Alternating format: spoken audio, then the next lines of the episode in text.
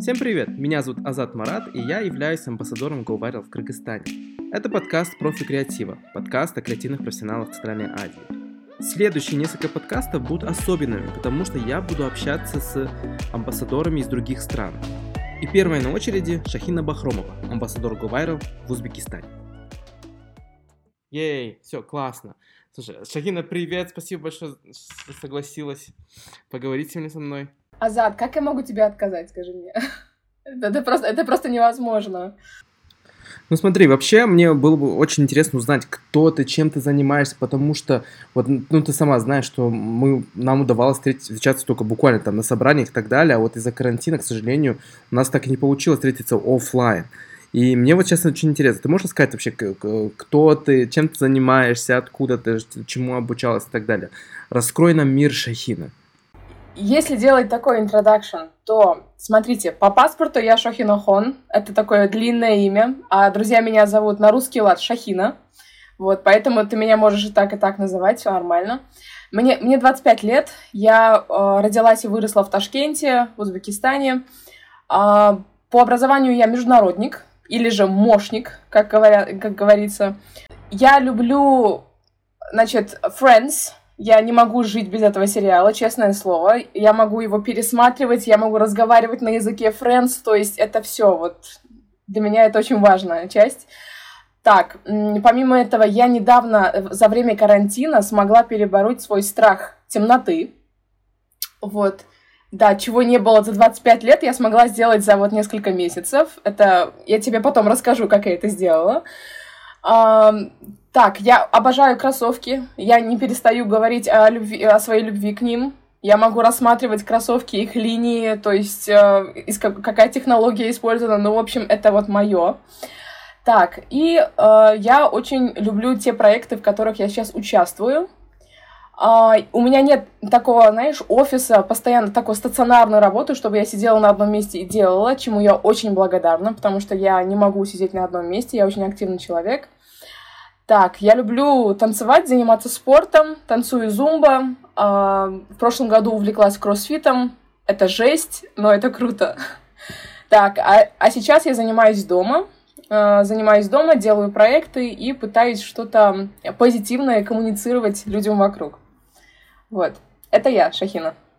Слушай, расскажи мне о том, как ты вообще увлеклась этой темой расширения прав и возможностей девочек, а как ты вообще начинала свои проекты и так По далее. Секрету, Мне очень интересно. Всему свету скажу так, что я родилась в семье такой, что у меня два брата старших, у нас разрыв большой, такая, знаешь, патри патриархальная семья. Хочешь, не хочешь, твое, твое желание выбиваться, твое желание быть услышанным делает тебя таким, какой ты есть это не так, что ты где-то начитался чего-то. Это не так, что я съездила в Америку и, знаешь, мне там промыли мозги, все, там, я стала приверженцем этого всего. Нет. Это твой жизненный путь, это все твои вот эти какие-то препятствия, с которыми ты столкнулся в течение твоей жизни. И ты в конце концов понимаешь, что оказывается, эти взгляды являются, еще называются вот такими, феминистическими. То есть у меня вот буквально так, так и было. А, я самая младшая в семье, Поэтому, э, мне кажется, многие могут меня понять, как, как бы, каково это.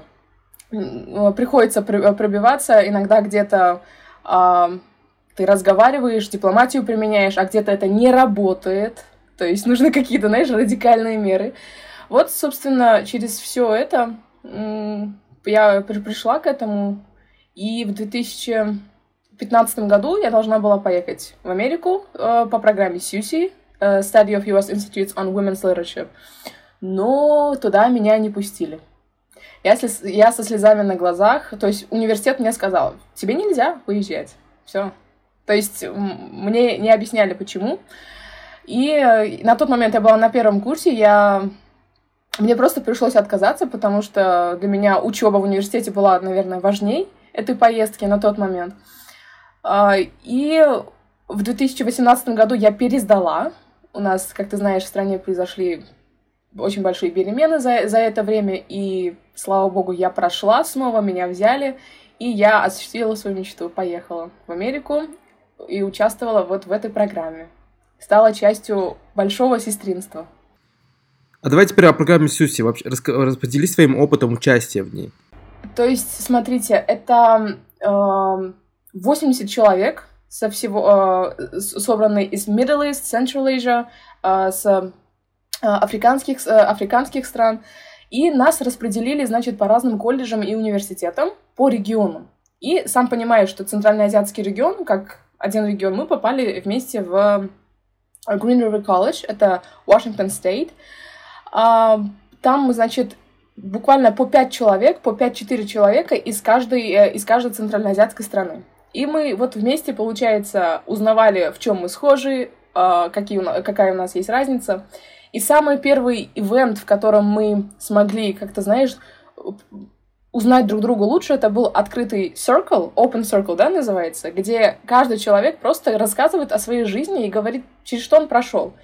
И знаешь что? Вроде бы мы все вот такие, знаешь, разные. У нас э, с, с виду нас тоже можно как-то, знаешь, отличить. У нас есть различия. Но когда мы начали рассказывать про наши проблемы или про то, что мы прошли в своей жизни, мы поняли, что абсолютно нет никакой разницы. Это означает, что на, вот наше общество у, разделяет, то есть и, допустим, и казахское, и узбекское, и, и кыргызское. Мы имеем общие ценности, общие взгляды, общую вот эту вот культуру в корне. Поэтому, собственно, и такие вот проблемы, с которыми мы сталкиваемся. Но это был такой eye-opening moment, что мы такие, что вау, we are the same, да, сидим такие в, в этой комнате. И вот после этого началось наше путешествие, где нас буквально, знаешь, испытали на разных полигонах. То есть нас испытали и эмоционально, и физически. Я человек, который не умеет плавать, я прыгала в реку. То есть, то есть мы uh, white rafting у нас было. И и, дум... и они такие остановились, они говорят, ну, девочки, вы тут можете как бы э, прыг... прыгнуть в воду, искупаться. А я говорю, а я не умею плавать. Ну, у тебя же есть jacket? И, в общем, на свою беду я прыгнула тогда. Потом меня девочки вытаскивали. Но, тем не менее, это крутой experience в том плане, что ты понимаешь, что ты и такое можешь сделать. Да, ты никогда этого не испытывал, но ты способен на это. Ну и другой такой, знаешь, приятный момент было увидеть а, вот эту американскую семью, которая была действительно либеральна, то есть муж и жена, они друг другу помогают, через каждое слово называют друг друга honey, my love. Вот это, понимаешь, совсем другие отношения я увидела в семье. Я поняла, что, господи, жизнь может быть по-другому. То есть все может, отношения могут быть другими. Все может быть гораздо легче. Вот это вот озарение мое вот в разных планах, что все может быть по-другому, да, вот так вот возьмем в кавычки. Это, наверное, стало такой отправной точкой. Это то, что я привезла с собой в рюкзаке обратно в Узбекистан. А вот твой проект Women Up, это был follow-up проект после Сюси или это была твоя личная какая-то инициатива? Uh, не совсем. Follow-up проект у меня, он был уже в университете. Этот uh, клуб, он назывался United. Мы, uh, знаешь, я сама очень люблю порассуждать, и я понимаю, что когда... И в основе этого всего United у нас э, лежала эта вот философия conflict resolution — мы э, с ребятами пытались собираться, обсуждать разные вопросы и проблемы и пытаться понять, почему так происходит, ну, как бы решить этот конфликт. И в результате мы собрали таких очень э, интересных ребят, с которыми мы э, раз в неделю собирались и обсуждали разные вопросы. То есть они могли быть сугубо какие-то э, быто бытовыми или же очень философски философскими, то есть разных категорий вопросов. В общем, мы называли себя United, мы раз в неделю собирались и э, рассуждали. Это вот был мой, моим follow проектом. Но действительно, вот то, что я делала, как я работала с людьми, да, вот эта вот организация, она мне помогло, это все мне помогло осознать, как я могу вообще работать дальше. И э, да, после окончания университета появился такой шанс э, сделать, значит, подать на малый, малый грант. И э, Woman Up — это дискуссионный клуб, который объединяет на данный момент 160 девочек, 160, но мы надеемся, что до сентября это количество округлится и станет 200. То есть это дискуссионный клуб, у которого есть э, своя адженда, то есть это обсуждение, у нас есть материалы, которые мы предоставляем для чтения, разные книги, и мы, знаешь, затрагиваем два основных таких направления. Это расширение прав и возможностей, первое. И второй вопрос — это женское лидерство. Вот. Мы пытаемся, знаешь, демифицировать вот этот вот момент, когда лидерство связывают э, и политизируют это понятие. На самом деле лидерство — это э, про твою жизнь, про то, что как ты берешь э, под контроль свою жизнь и строишь ее, вот это лидерство, это построение лучшей версии себя, сильной версии себя. Поэтому мы э, с разных точек рассматриваем вопрос лидерства и э, смотрим, как мы можем их применить, э, как вообще идеи лидерства могут быть полезны в жизни, девоч в жизни девочек. Вот. Поэтому да, действительно, я могу назвать э, своих девочек как своей маленькой армией, которые разделяют мои взгляды, разделяют мой, мое стремление, что в жизни все может быть по-другому. А вот тебе не было сложно собирать девочек? Бывало, что вот я вот делала что-то подобное, как выпускник программы Flex, и у меня всегда был этот челлендж того, что мне нужно было объяснять вообще, что это, почему это важно и так далее. Вот ты не сталкивалась с такими проблемами? Я тебя понимаю, я тебя понимаю, потому что первую вот встречу, прежде чем как устраивать этот клуб, я делаю такую, знаешь, открытую встречу, просто где-то вот в кафешке, э, я говорю, вот я здесь буду, пожалуйста, приходите, и мы с вами поговорим. Вот без этого вступительного момента, без этой разъяснительной работы, даже эти девочки, которые сами по собственной воле подавали и прошли к тебе, они такие, um, Шахина, why are you doing this? То есть, зачем тебе это надо? А что ты делаешь? Мягче говоря, а, не мягче говоря, а, короче говоря, что ты мутишь? Понимаешь? Вот э, с такими запросами. И ты э, начинаешь рассказывать. Я рассказываю там про свою историю, как, допустим, я съездила, как у меня вот это вот озарение, как я, приехав, у меня было больше желания и энергии поделиться этим я понимаю, что, возможно, эта информация меня особо как-то не изменила, потому что я уже была такой, как я уже тебе рассказала, да, с детства, то есть для, для кого-то это реально eye-opening information. Для кого-то действительно э, это поменяет и вот эту траекторию, ход развития событий или же вот ход развития их э, жизни, это поменяет. Поэтому вот такую разъяснительную работу я делаю. Вот первая наша встреча называется kick-off meeting — все, вот мы там это обсуждаем, я вот просто как человек перед ними, знаешь, предстаю перед этой аудиторией и говорю, задавайте ваши вопросы. я готова отвечать, здесь нет никакой мистики, иначе вот люди, знаешь, да, начинают подозревать, что ты что-то не то мутишь. Расскажи о том, как ты вообще стала амбассадором GoViral в Кыргызстане. В моем случае мне позвонили и вот сказали, вот есть такая возможность, не хотите попробовать. Как бы я вот после этого решился. А у тебя как, как сложилось вообще?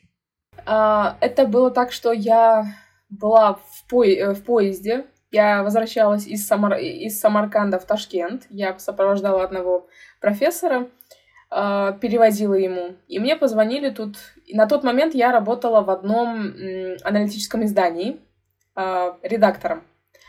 И работа была такая, знаешь, офисная. И э, на тот момент, когда я думала, что я не хочу сидеть в офисе, я хочу более что-то подвижное, креативное, меня вот буквально поступило это предложение, это был телефонный звонок.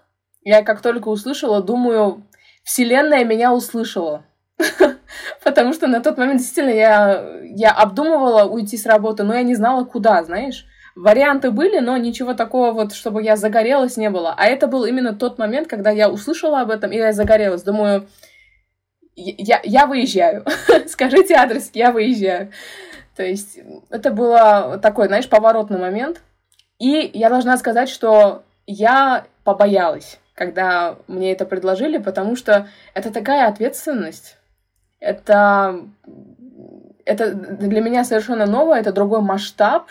Это уже не, ты не просто в одном городе, да, в одной стране, но ты еще и коммуницируешь имеешь дело с э, другими странами, и ты представляешь Узбекистан, да, и ты, в принципе, должен сделать так, чтобы представить в лучшем свете. То есть это э, некий момент э, дипломатии, наверное. Действительно, господи, мы же амбассадоры. А, собственно, да, это был очень крутой момент, это было осенью. И я очень благодарна, что этот телефонный, э, телефонный звонок поступил ко мне. Вот так вот все просто. А у тебя как там было? Ну, вообще, мне поступил звонок, и мне, потому что я уже знал о Говарли и так далее. Поэтому для меня это, в принципе, ну, показалось очень таким органическим партнерством, поэтому я согласился с удовольствием. Слушай, у меня вот такой вопрос. А, вот, вот два года, нет, в прошлом году мы были на фестивале Red Joel Boards, да, это э, Центральноазиатский фестиваль коммуникации, раньше он был рекламным фестивалем, и, в, и в, в прошлом году там вот награждали самые лучшие рекламные кейсы, там блогеров и так далее. И знаешь, очень много призов, гран-при а, бронза, золото, серебро выигрывали именно а, ташкентские агентства, которые вот создавали что-то нереально крутое. Вот мне особенно-особенно понравился вот кейс с клипом татарки «Ау, ау, ау, ау, ау». Я до сих пор прислушиваю эту песню. И то есть мне вот интересно узнать, э, это вот, как, как, как, ты, как ты можешь описать креативный класс э, Ташкента и Узбекистана в целом? Uh, ну, смотри, это твой вопрос насчет Э, я помню его, когда ты сказал, это креативный класс. Если я сейчас возьмусь за обсуждение и описание креативного класса, то это будет эм, неким, знаешь, заявлением, что этот креативный класс есть. Понимаешь? Но э, я, я считаю, что все-таки это не креативный класс, а это э, некие, ли, то есть я имею в виду личности. То есть это ин, ин, индивиды, да? Э, так, так, э, в широком понимании я назвать то, что у нас здесь есть, таким креативным классом я не могу. Э, действительно, есть э, крутые ребята, которые из себя что-то новое создают, но э, как вот одну проблему, которую я вижу, это то, что, э, наверное, большинство вот этой креативности, креативность, она создается по запросу и э, эти, эти люди, которые креативят, они пытаются э, как-то соответствовать вот эту за, запросу заказчика. А в, в творческом плане такого не должно быть. Ты сам понимаешь, ты сам творческий человек тоже. Поэтому вот, вот что я наблюдаю. Говоря о креативности, у нас, э, как ты знаешь, э, есть очень большое количество на, на данный момент блогеров, которые поменяли вот это вот э, осознание, э, осознание, так сказать, СМИ, наверное, тоже. Они уже выбились вот в отдельное вот направление, блогеры. И э, вот их, наверное, я могу назвать вот, этой, э, вот этим креативным классом, потому что они создают вот этот контент, создают вот эти вот обсуждения и э, креативят. У них э, сейчас одна из больных точек, наверное, это то, что у нас здесь в стране не разрешено использовать дроны. Поэтому, если ты э, зайдешь в какие-то э, каналы наши, вот э, узбекских наших блогеров, то ты увидишь, что они недовольны этим, они хотели бы создавать и снимать такой вот креативный контент, который может позволить снятие, ну, как бы через дронов, да, вот. Такой, такой вот момент. А вот что происходило, ну, мне кажется, это вот Red Joel Wars, да, я правильно произношу? Это была действительно классная инициатива, когда мы начали узнавать о друг друге. То есть обычно как? Uh, я понимала, что, допустим, у нас есть какие-то писатели, и есть, допустим, uh, в Кыргызстане писатели. Но они друг друга не знают, и они знают, э, узнают через, э, о друг друге только через, допустим, Россию через Москву. То есть а там создаются какие-то ивенты, вроде бы географически близки, э, близко, но все-таки вот у нас нет такого вот канала, канала прямой коммуникации. А, осознание того, что это у нас есть, э, того, что у нас нет вот этого вот бриджа, да, коммуникации между нашими профессионалами, между наши, нашими креатив, креативщиками нашего региона, оно пришло действительно. А, классно, что наши тоже понимают, и есть такое вот движение а, внутри нашего региона. Вот. А теперь о соцсетях. Вот у вас что там популярно? Телеграм. Я знаю, что у вас очень популярен Телеграм, что у вас есть отдельные инфлюенсеры. Но у нас, например, Телеграм еще не занимает такую, такую лидирующую позицию. Пока что у нас король это все-таки Инстаграм. Э, что у вас еще? Вот какие у вас вообще тренды в целом есть в digital е? Телеграм это даже, знаешь, уже люди не воспринимают как социальную сеть. То есть, как тебе сказать, это, это часть твоей жизни. Вся твоя, вся твоя работа там, вся, все твои друзья там. То есть, если ты не появился там, допустим, в Телеграме несколько часов, люди начинают задумываться, а, у, у него есть личная жизнь, он не зашел в Телеграм. Я сейчас, конечно, а, может быть, так утрирую, да, шучу, но, тем не менее, действительно, действительно это так. Уже э, зайти в Телеграм это не означает быть в соцсетях. Это означает просто выйти, знаешь, на связь и сказать «я жив».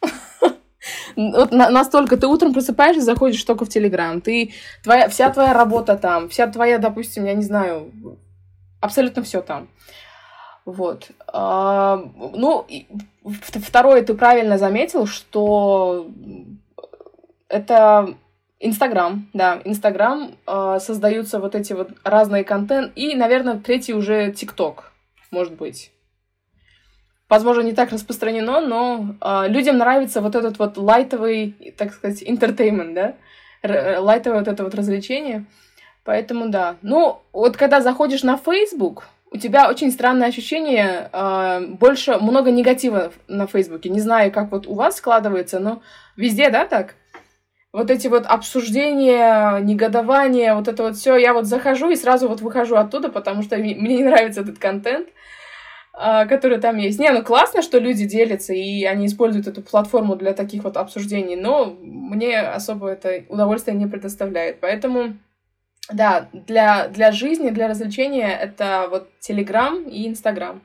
В этом мы едины. Да-да, я, я с тобой полностью согласен, потому что вот ну, я, например, делю, да, Facebook это все равно какая-то такая очень злая токсичность, а Twitter это снобская токсичность. И по, по, по какой-то непонятной причине TikTok вдруг ни с того ни сего стал самым мирным, самым э, таким дружелюбным местом в интернете. Это немножко непонятно. Ну, действительно, и ТикТок, там столько креатива. Поначалу казалось, казалось, что, господи, людям нечего заняться. Ты думаешь, ой, ну, у кого есть на это время, да? Ой, что они делают? Но на самом деле это же надо понимать, это ощущать музыку, ощущать, как, придумывать какой-то контент, потом это все вместе, чтобы это было тоже как бы прикольно. Окей, okay. ты вот в самом начале говорила о том, что ты сникерхед, да, ты, то есть фанат кроссовок и так далее. Что, вот расскажи вообще, почему, какой, какая у тебя пара самая любимая, вот и так далее. Ну, я сейчас, наверное, никого не удивлю, если я скажу, что это Nike. Во-первых, наверное, это, а, если проанализировать мое восприятие кроссовок, я все-таки жертва этого эмоционального маркетинга. А, мы знаем, что Nike это тот самый, а, та самая транснациональная компания, которая очень умело использует э, эмоциональное брендирование. Они никогда не рекламируют сам продукт. То есть не, нет, нет такого, чтобы Nike вот говорили, о, это вот Nike uh, React Legend 2, пожалуйста, да, то есть так, такого нет. Uh, есть какая-то история, uh, есть определенная вот история, и, знаешь, покупая кроссовки, ты покупаешь какую-то историю, или даже буквально билет uh, на написание своей истории.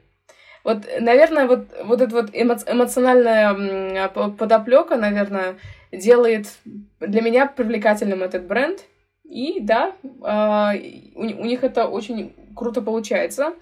Но помимо этого я э, очень интересуюсь их ну, разными тех, технологи тех, технологиями, что они используют, как они это используют. Мне очень нравятся линии. То есть я люблю рассматривать кроссовки э, zoomed in, и я, я люблю смотреть, как вот э, на, на подошве эти линии изображены. Но для меня это очень красиво. То есть я могу часами сидеть и рассматривать, как эта модель была сделана. И если, допустим, э, как я к этому пришла и почему, допустим, я даже написала э, дипломную работу по этой теме, у меня создалась такая э, необычная такая инициатива связать то, что я люблю, э, с тем, что я учу. То есть училась я в международных отношениях, и нужно было это связать э, каким-то образом с кроссовками. Писать э, дипломку по каким-то труба, э, газопроводам или по каким-то э, этническим, этническим войнам мне не хотелось. Поэтому я решила найти и связать э, очень вот эти вот очень, э, две сложные вещи, по мне так.